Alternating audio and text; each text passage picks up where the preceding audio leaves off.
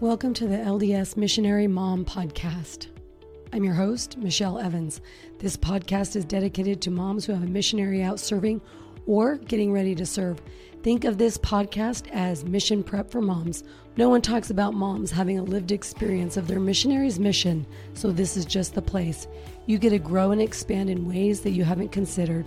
Thanks for listening, and without further ado, I'll let you into today's episode. Welcome to the podcast. First of all, do you guys just love P days? I love P days. I love that I get to video chat with my missionary and actually get a beat on what's happening with him. And I, my first missionary I sent out, you know, it was just that two calls a year, and he feels very slighted. He's he always says the my current missionary that's serving, he's soft. He doesn't get the full experience. But I'll tell you what, I am so grateful that the church did that. That that has been one of the best things for me with the different missionaries that I've sent out. That was the best. And I look forward to those days and those conversations.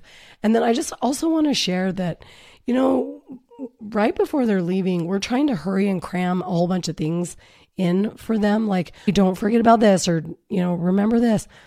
And while they're serving a mission, they are like wide open. And it doesn't mean that we want to like lecture and fill that space, but there's some really, really good teaching moments. And I was talking to my son and he was telling me about some of the frustrations that he had and and I was just able to point out a few things that he could consider and he could maybe maybe question some of his own thoughts because just because we think it doesn't make it true and but sometimes we like really want to hold on to those and we create some of our own misery when we do that and so it's been so eye opening because it was really funny right before he left. He's like, I want to talk to my mom. I don't want to talk to the coach. And I was like, okay. And, but now that he's on the mission, he actually really loves to talk to the coach at times. And just being able to ask him questions and like, what do you want to do about that? It's just really, really beneficial for him to try and figure out his own mind and know you know, his own self. And so it's just such a great opportunity that we get as parents. But that's not actually what we're going to talk about today. Today, we're going to talk about buffering. This is a concept that I learned when I was going to the life coach school, and it has just completely changed my life. So, buffering is what we, when we have like emotions, instead of going through and like feeling the emotions, we buffer away from them. And because you know the emotions are uncomfortable and so w- these are some of the things that i've seen people use there's others but most of the people that i coach these are kind of their go-to food mainly sugar or salt is a, a huge buffer scrolling social media like mindlessly scrolling online shopping alcohol drugs tobacco and even pornography all of those can be buffers away from emotions. And all and most people kind of have their buffer that they use, their buffer of choice. And mine is definitely food, sugar. My weight fluctuates with depending on what I'm dealing with. And it's so it's like when they say like, "Oh, they carry their emotions on their sleeve." I carry my emotions on my body because I buffer with food. Is that's normally what I do. And that's what I've done in the past but it can be anything and it's being able to identify like what it is and it's numbing away from the discomfort of the emotions and what it does is it drops a little bit of these other things they drop a little bit of dopamine to our system. And after a few times of doing that what we've done is we've created a neural pathway in our brain just like pavlov's salivating dogs that oh i feel discomfort. I'll have an ice cream. Oh I'll just sit like I'm feeling really sad, so I'll sit here and scroll or or binge Netflix.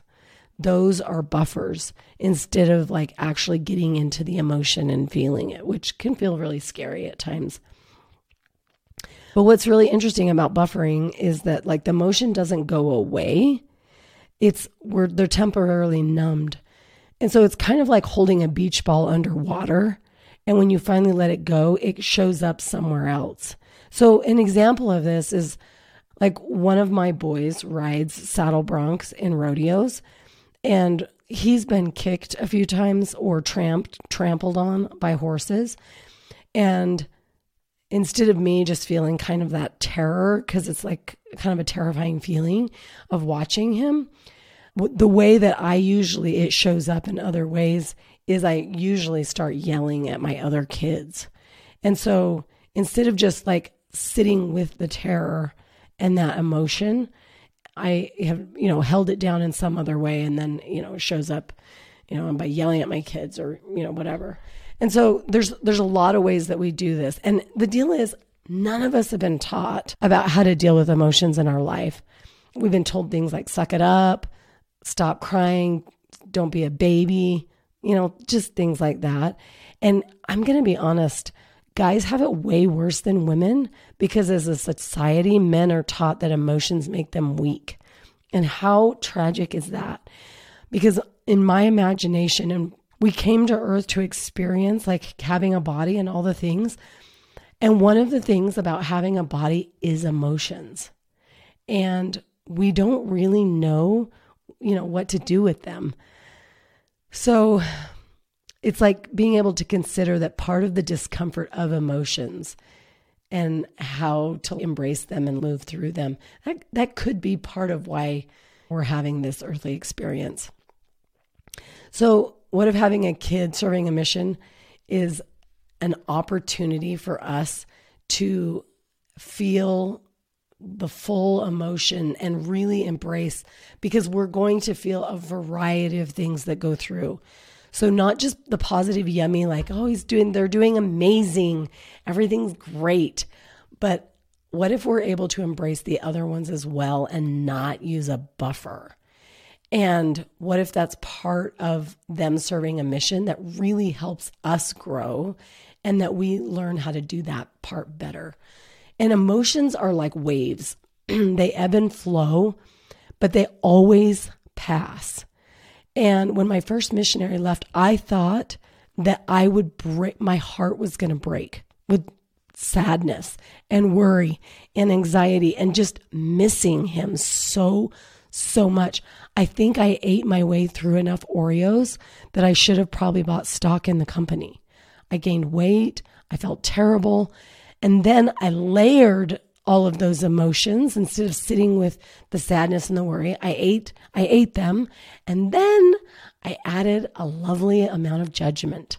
And I would give myself a good talking to of guilt and shame. And it sounds very simple to lean into the emotions and soften and allow it. So I wanted to talk about it today and like what I've learned and how I've kind of incorporated it into my life. And it's a work in progress. And maybe help give you guys some tips and this is also just some of the things that I work on with my clients is what if I'm going to give you 3.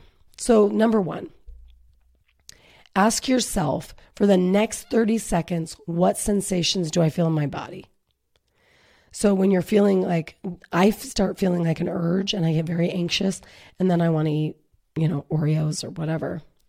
I put my hand on my heart, put a hand on my hip or on my belly, and I close my eyes and I'm like, I'm just going to soften into this emotion, whatever it is. And I'm just going for 30 seconds, I'm just going to allow it and I'm just going to sit with and see where in my body, where is it showing up? And my body and like, okay, where does this show up? The anxiety? Is it show is it in my chest? Is it in my belly? Is it in my thighs? Like where is it? And I just soften into whatever that is. So that's the first one. The second one that you can try is taking deep breaths. So we've heard about, we've heard this like take a deep breath. The reason that we hear that is because they've done so much research on it. And that helps calm the nervous system. It helps us start to regulate again. And it really does work as far as like giving us this calming effect. It doesn't take the emotion away, but it helps us calm and settle into it so that we can actually feel it and really be aware of what's happening. Okay, and the third one is you know, when you're at church and a baby starts crying and every lady around starts rocking? This is because it's rocking is rhythmic in nature and it soothes babies. And so when somebody's rocking a baby, they are teaching them how to regulate. And so doing something rhythmic helps also soothe those emotions. So you have to experiment because everybody is different. Like everybody's having their own lived experience. So you have to experiment with it and give yourself a lot of room to see what it is that helps you get back in regulation, that helps you calm down, helps your nervous system calm down and like settle into those emotions. So, some examples of some rhythmic things that I do. And there's a lot of others. So, it's being able to experiment, but like what I like to do, I like walking. If I get a call and my my missionary is really struggling, sometimes I'm like, okay, I get off the call, I'm like, I'm just going to go on a walk. And that helps me decompress and really soften into that emotion and drumming. I love to drum. Drumming, real, that just that drumming rhythm, rhythm sometimes that really helps. Music, and sometimes music is amazing. And sometimes I'm like, I just need everything turned off. But when I'm feeling scared or ter- terrified, still to this day, being rocked or just rocking really, really helps me regulate. One of the most beautiful moments that I've had in my marriage is I, I can't even remember what it was, like what was happening. I just remember I was bawling about something and I was feeling all the feels. And my husband said, Come here, just come sit on my lap. I'm just going to rock you. And I curled up on his lap and he just rocked me and it immediately started to shift. So it's a matter of getting to know you. It's like when you have a new baby and every single one of our kids are different, getting to know their likes. That is part of our life's work is getting to know ourself. And so giving yourself the opportunity to get to know what it is that helps you. And so just being really patient with yourself as you try and experiment these. and remembering that our emotions are not the enemy. And I hear a lot of clients tell me, I, I shouldn't feel this way or I don't want to feel this way. And the reason that we say that is because it is uncomfortable. And my, my missionary has said that. He has said, I don't want to feel this way. And so I do this, just being able to question, like, what if there's nothing a matter with you? And what if it's okay? And what if that's part of being here? And so it's just like, let's normalize that our emotions are just part of this journey that we're on. And some of the, one of the other things that I've done with some clients, so this might be something that you'd be interested in doing, is I have made an Excel spreadsheet of emotions and we've started mapping them. And so we have a list. So let's just say um, embarrassed. So embarrassed. And, and then they just write like when it comes up, what was happening, what it felt like. And they got very clear. They've gotten very clear. And when you do that, it shifts so much faster and you start practicing that. And then you don't need these outside buffers and we don't need the extra dopamine. We don't need the Oreos. We don't need social media, you know, mindlessly scrolling. We don't need those things. This is a concept that when I became aware, it's like you have subconsciously do these things, but when you consciously are aware of them also, it really helps to be able to start to shift and move through some of these emotions. And so I would just like to like end this today with just consider what buffers you use. Most people have some. I mean, it can even be sleep. What are they and what are you trying to get away from? And then go back and listen to those three things and see if you can figure out how you can help yourself so that you don't have to buffer. All right, everybody, that's what I've got for you this week. I hope you and your missionary have a great week. And if not, hopefully you're not buffering. All right, we'll see you next time. Bye bye.